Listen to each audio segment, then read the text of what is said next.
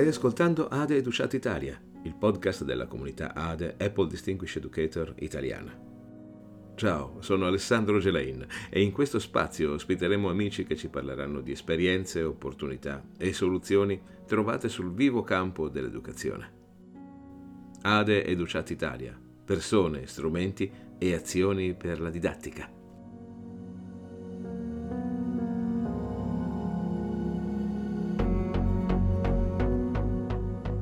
5 dicembre 2019 c'è stato un evento Apple a Milano, il Summit europeo sull'accessibilità. Hanno partecipato educatori da tutta Europa in una occasione di comunicazione, scambio e crescita. Abbiamo avuto il modo di godere delle testimonianze di tre scuole europee di eccellenza riguardo i temi di accessibilità che, come scoprirai, eh, non sono direttamente legati al mondo delle cosiddette disabilità. Sono una scuola tedesca, una svedese e una italiana. Nel podcast viene citata anche la presentazione performance regalata da Daniela Rubio, una ADE non vedente molto impegnata nel campo dell'accessibilità. Altre informazioni le trovi nelle descrizioni. Con alcuni amici ADE sono riuscito a trovare una stanza dove piazzare un microfono e registrare le sensazioni a caldo. Quella che stai per ascoltare è la chiacchierata di confronto che abbiamo avuto a fine lavori. Il valore di quanto viene detto supera la qualità dell'audio che non sono riuscito a migliorare più di tanto. Buon ascolto.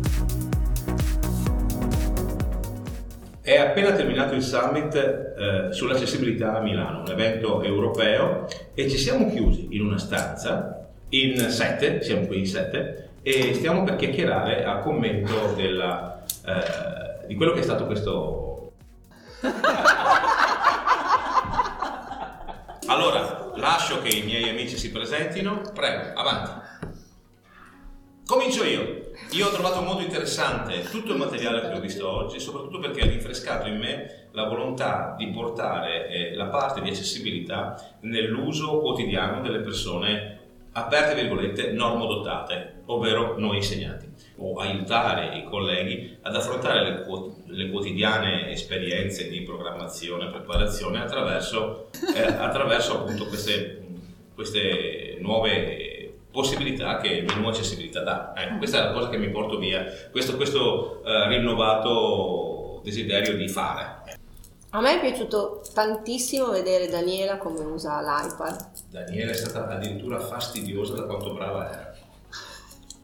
Non so, avete notato la velocità con cui girava da, da un menu all'altro? Eh, mi sembrava non... di vedere i miei amici che mi insegnavano ad operare il computer che facevano le cose con il mouse e io non capivo niente, dicevo puoi andare più lento e il paradosso è che appunto ho visto una non vedente agire certo. in maniera vertiginosamente veloce. Eh, è stata un'esperienza fantastica. E soprattutto non si è scoraggiata eh, quando qualcosa non ha funzionato perfettamente, l'ho fatto e rifatto come si fa normalmente, come si insegna a fare a scuola, eh, portando poi a termine quello che si era prefisso di fare. A me ha stupito molto nel... No, la voce, scusate, poi lo cancello. Okay. Mi ha stupito molto vedere eh, voiceover in azione, davvero. Nel senso che io ho sempre fatto simulazioni, sia per me stessa che per gli altri, però eh, l'ho sempre trovato, devo dire, un po' fastidioso perché parla molto veloce, ripete tutto quello che tu tocchi e da vedente questa è una cosa molto fastidiosa, almeno io lo trovo molto così.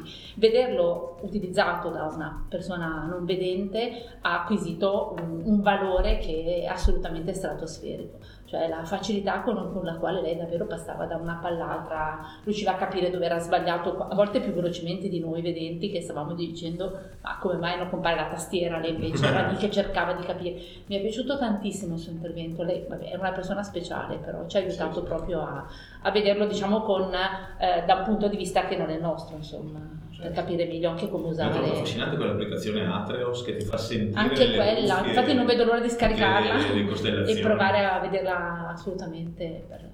Che probabilmente le capta meglio che tutte le altre app che te le fanno vedere, esatto. non sai mai se, probabilmente sì, se ci eh, prezzano. Eh, certo. quella... Anche perché l'ingegnere ho capito che della NASA. è della NASA, ma è un vedente, è anche quello che ha partecipato sì, alla. Sì. L'ideatore dell'app è un invedente, ha detto così mm. lei, no?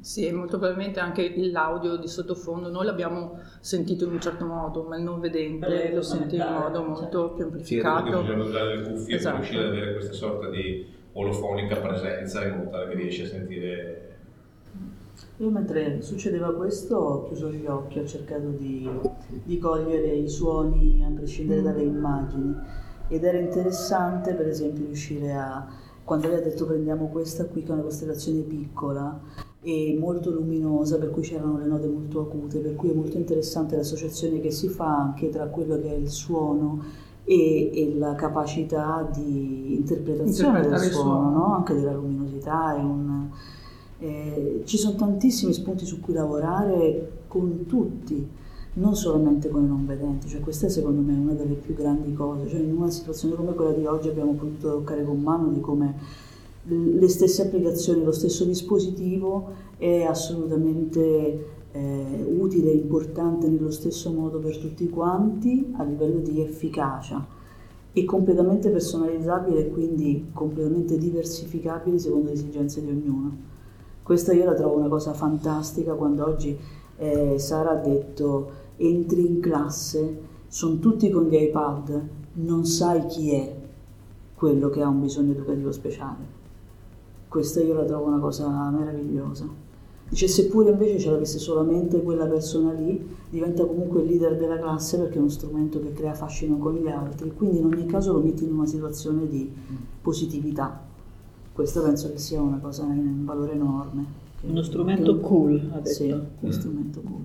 Anche, ehm, vi ricordate, hanno, hanno mostrato che se tu sei daltonico puoi vedere sì. lo schermo, ma quando proietti via replay non si vede quello che vedi tu. Certo. Anche quella lì è una, un'attenzione. Sì, bisogna che qualcuno ci abbia pensato per fare questa feature perché è un'attenzione alla privacy importante, alla dignità. Ecco, un'altra parola che mi è piaciuta molto è l'utilizzo della parola dignità sì, sì. Eh, negli incontri di oggi.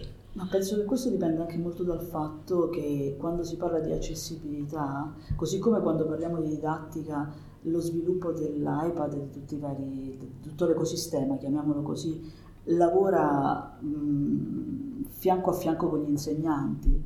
Sono sicura che anche per quanto riguarda l'accessibilità c'è un lavoro stretto e con chi ha necessità di utilizzare anche determinati dispositivi, per cui quando è così hai proprio una cura e un'attenzione speciale per, sì. verso ogni, eh, ogni, singolo aspetto. Abbiamo toccato proprio oggi come anche i, i libri per quanto riguarda il coding con il video per non udenti. Sì. È un'intuizione sì, fantastica anche quella, c'è un'intuizione. È sicuramente stata è dovuta un'intuizione perché c'è un'esigenza e quindi anche poi il tentativo che poi verrà localizzato nelle varie lingue perché ogni lingua ha le sue caratteristiche. Eh, anche questa è un'attenzione che, che, che tra tutto a me è molto piaciuto anche il discorso della tastiera, cioè di poter scrivere direttamente. Nel braille, nel braille cioè, secondo me fantastico rispetto a molte altre. Sì, il fatto che uno schermo piatto, esatto. liscio, diventi uno strumento, eh, diciamo, tattile che poi può fare la differenza. Sì. Insomma, Ma anche perché questi strumenti hanno dei costi pazzeschi, questi sì. add-on sì, per la, le tastiere proprio. Le tastiere, gli oggetti, i pulsanti. E invece, invece lì lo trovi già integrato. Invece io sono rimasto contento dalla seconda parte della giornata. Faccio una critica costruttiva eh, in 3-4 anni di summit sull'accessibilità a vari livelli, una delle big star, quelle più luminose, è sempre Daniela che ha eh, questo modo di presentare l'utilizzo di iPad da una persona non vedente con capacità non eh, comuni. Eh, devo dire che il format, benché sia sempre molto emozionale per chi lo vede la prima volta, per il sottoscritto che ha lavorato con lei anche in, alcune, in alcuni momenti di presentazione, forse va per lei ricalibrato un pochettino. Io lo dico a beneficio di chi come me l'ha vista già diverse volte negli instituti piuttosto che nelle, negli eventi fatti in Europa piuttosto che in Italia. Eh, sono convinto che chi come me l'ha vista 5-6 volte si aspetti esattamente quello. E ormai coloro che hanno visto Daniela, di chi può influenzare l'adozione di iPad per chi eh, fa parte dei CTS piuttosto che di altri organismi italiani o anche europei che ha già frequentato questi tipi di eventi, eh, potrebbe pensare che noi non abbiamo un'altra proposta. Quando io mi sono seduto e ho iniziato ad ascoltare la presentazione di Peter Thompson pres- e poi l'intervento di, eh, di Daniela, ho pensato, siamo un po' fermi sulla novità della proposta o sul fatto di offrire l'accessibilità a iPad anche per persone eh, che non abbiano disabilità di carattere fisico. Il video di, della collega statunitense che monta con i movimenti della testa è un prodotto che noi abbiamo visto a Austin la prima volta, quindi è un qualcosa che ci ha molto emozionato, ma a distanza di due anni non mi ha poi emozionato così tanto, perché è diventato parte del mio modo di pensare alla progettazione didattica quando immagino uno strumento. È una critica costruttiva nel senso che per me le cose che fa Daniela o le cose che eh, dice non so, come si, Sedi, eh, non so come si pronuncia, so che si scrive Sade ma non mi ricordo mai come si pronuncia, Sedi, fa parte del mio modo di essere. Io già conosco quel tipo di, di, di modalità di presentazione ed è già un, un mio modo di approcciare. Mi ha molto stupito invece dei tre workshop, i due workshop, quello della scuola tedesca e quello della scuola svedese, perché hanno parlato di bisogni educativi speciali collegati a una eh, ha un disagio sociale importante. A Malmo il disagio sociale è determinato dalla presenza di persone che vengono da, parte, da tante parti del mondo con un, live, con un, basso livello di cultura o di scolarizzazione, parlando di ragazzi che non erano mai stati a scuola prima, idem la parte sulla scuola tedesca che affronta invece il disagio dei rifugiati con 210 persone e 55 lingue parlate in maniera differente. L'utilizzo di uno strumento tecnologico come abbattimento della barriera tra persone che hanno non disabilità di carattere fisico, ma bisogni educativi nati da un disagio sociale profondo come quello dei rifugiati dalla Siria piuttosto che ragazzi immigrati di prima generazione in paesi tutto sommato abbastanza chiusi dal punto di vista della lingua come la Svezia, eh, secondo me è una proposizione che eh, è più utile nel mio modo di lavorare, perché se ho interpretato in maniera corretta l'utilizzo di iPad per le persone disabili anche all'interno del mio istituto, quindi con i consigli adeguati per l'utilizzo di tutte le istruzioni dell'accessibilità per chi ha bisogni educativi speciali nati una, da una disabilità reale, psichica piuttosto che fisica, così non ho fatto per il tema della seconda lingua piuttosto che il tema del, dell'apprendimento per ragazzi che hanno una bassissima scolarizzazione. E devo dire che questi esempi con le numeriche ben rappresentate hanno, mi sono d'aiuto per incrementare l'importanza dell'accessibilità nell'ambito dell'applicazione della tecnologia in contesti in cui non si parla di inclusione tutto sommato legato all'utilizzo dello strumento, perché lì si parla eventualmente di inclusione di carattere eh, quasi esclusivamente culturale e linguistica. Utilizzare lo strumento per, come un, l'iPad come un elemento in più per questa cosa mi, mi, ha fatto già prendere anche degli appunti, cosa che nella mattina non avevo fatto, nel pomeriggio invece sono stato molto attento a quello che è, che è successo. Sapete che io ho sempre una visione laterale diversa eh, rispetto a questi eventi e quindi nel panorama della giornata sono molto contento di quello che ho sentito. Anche se forse boh, eh, su Daniela dovremmo anche noi darle qualche consiglio una persona non vedente che fa un video è una cosa che se non l'ha mai visto prima ti lascia a bocca aperta. Noi che però l'abbiamo già visto 5-6 volte, cosa possiamo chiedere a Daniela di diverso? Allora questo non è un Esatto. Ripeto, c'è il focus della giornata, era comunque il discorso dell'accessibilità e a parte il fatto che sono d'accordo che, che abbiamo già visto eh, Daniela eh, un video, cioè produrre video, scattare foto, ma a parte il fatto che comunque genera sempre emozione. E comunque questo non è un evento per diciamo addetti ai lavori come noi, ma è un evento aperto a chi magari si avvicina all'accessibilità e penso che vedere una cosa di questo tipo sia quanto di più emozionante possa far vedere Daniela, per cui mi troverei nella difficoltà di non saperti rispondere eh, alla domanda, quindi non saprei dirti che cosa potrebbe fare di più perché avendo avuto la possibilità di vedere questo eh, sarei in imba- cioè, non saprei trovare una cosa che più mi colpisce. Ha fatto coding eh, utilizzando il voice over che è una cosa strabiliante, finalmente o anche io che diciamo, sono un po' più addentro rispetto a chi si avvicina oggi o comunque da poco per la prima volta a cose del genere, ho capito che utilizzano anche per esempio degli schemi paralleli eh, che loro possono toccare, quindi degli schemi fisici tattili. dove loro hanno esattamente l'uso del tatto e quindi schemi tattili da, da comparare con quello che, che hanno sullo, sul, sullo strumento digitale. Mm, a me è piaciuto molto il suo intervento, però devo dirti che vedendo Daniela sinceramente se la vedo dieci volte mi emoziona per dieci volte. Quindi mh, mm, sa- in questo caso mi sento di dire questo ma non saprei rispondere eh, in maniera eh, costruttiva a comunque una riflessione importante che tu hai fatto. Penso che la cosa forse più bella che ha fatto Daniele è stata non arrendersi di fronte alla difficoltà del software che non funzionava. Assolutamente, quello che diceva Monica prima, che era la prima cosa che ha detto. Ehm, Assolutamente. Sammy. Allora, anch'io come Paolo, um, la mia attenzione a un certo punto è andata sui ragazzi appunto non italiani, tra virgolette, no? di origine straniera che arrivano in classe in determinato periodo dell'anno io non l'ho mai visto, effettivamente io l'ho sempre usato l'iPad in un certo modo per aiutarli perché spesso e volentieri i bambini del Bangladesh cinesi arrivano. Non l'ho mai visto però effettivamente in chiave accessibilità, l'ho sempre visto come un supporto che mi può essere utile così.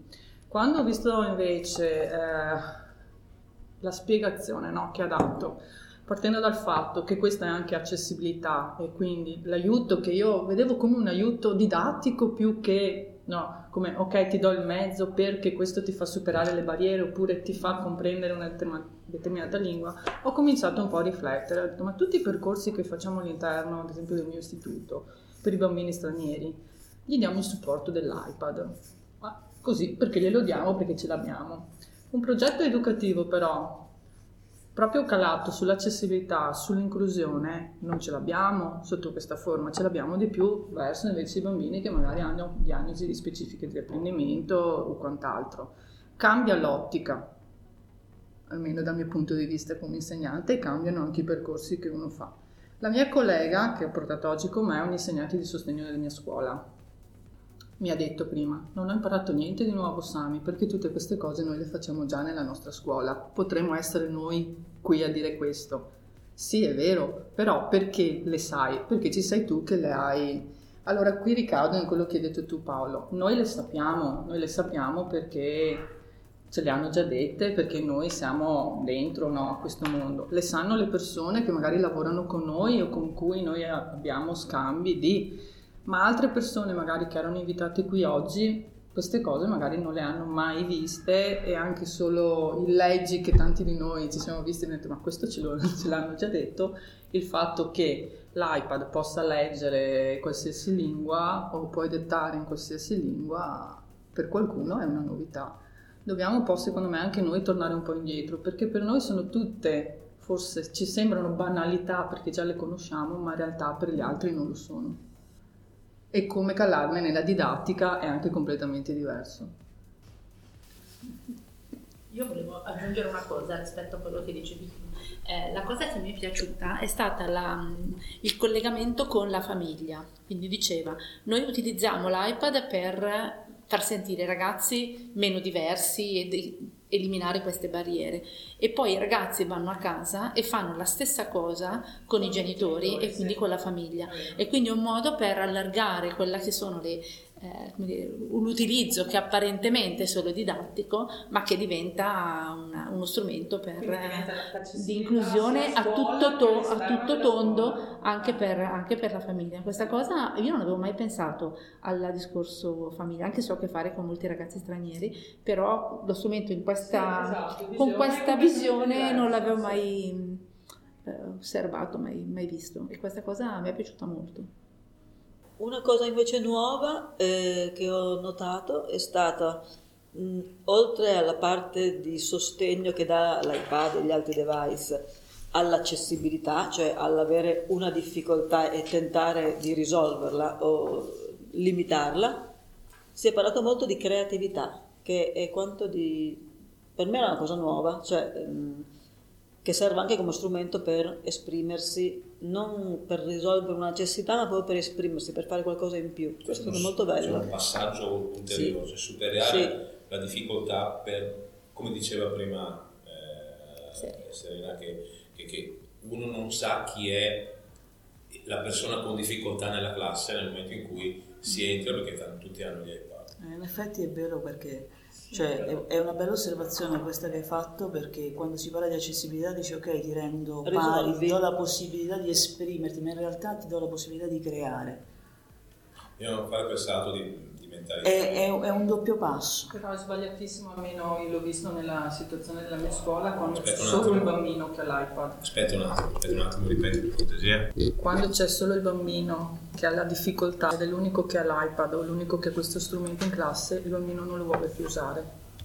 Da me è successo questo, perché sarà il leader ma non è il leader visto positivamente dagli altri perché è colui che può e fa le cose in modo diverso e si sente ancora diverso rispetto agli altri. Quando c'è inclusione nel momento in cui tutti all'interno della classe ce l'hanno, tutti usano le cuffiette nello stesso momento, solo che lui le usa per farsi leggere un qualcosa, gli altri le usano perché anche solo le hanno addosso o perché gli piace farsi sentire leggere cioè è pari e siamo a livelli di pari. Adesso è dato voce proprio a un piccolo disagio che non riuscivo a, oh. comprendere quando è stato citato questa cosa qua in uno dei tre workshop quando il ragazzo è diventato ah tu sei ragazzo con l'iPad esatto. e quindi sei diventato non funziona Anch'io e questo non sta funzionando neanche nelle classi dove ad esempio hanno MacBook o qualche altro device la differenza la vedono, la vedono gli altri perché lui è additato come il diverso. Sarà il fortunato, ma non è così fortunato e lui non si sente così fortunato alla fine, perché lui deve scrivere con quella cosa, lui deve ascoltare con questa cosa, lui deve vedere con questa cosa. Quando tutti vedono, sentono e, e scrivono con la medesima cosa, sono uguali agli altri. E qui c'è più inclusività, se parliamo di inclusività. Poi l'accessibilità è un discorso che va a, a comporre un puzzle dell'essere la persona, perché se non c'è inclusività non c'è accessibilità e viceversa, secondo me. Sarebbe molto bello andare avanti, ma dobbiamo scappare tutti a prendere i nostri rispettivi vettori, per cui per cortesia dite il vostro nome ad alta voce e salutate eh, chi ci sta ascoltando. Ciao a tutti da Paolo. Ciao da Laura. Samantha, ciao. Ciao da Serena. Ciao da Eli. Ciao da Monica. E io sono Alessandro Gelain, vi ringrazio. Ciao. Ciao. Ciao. Ciao. ciao. ciao. Bravo Alessandro.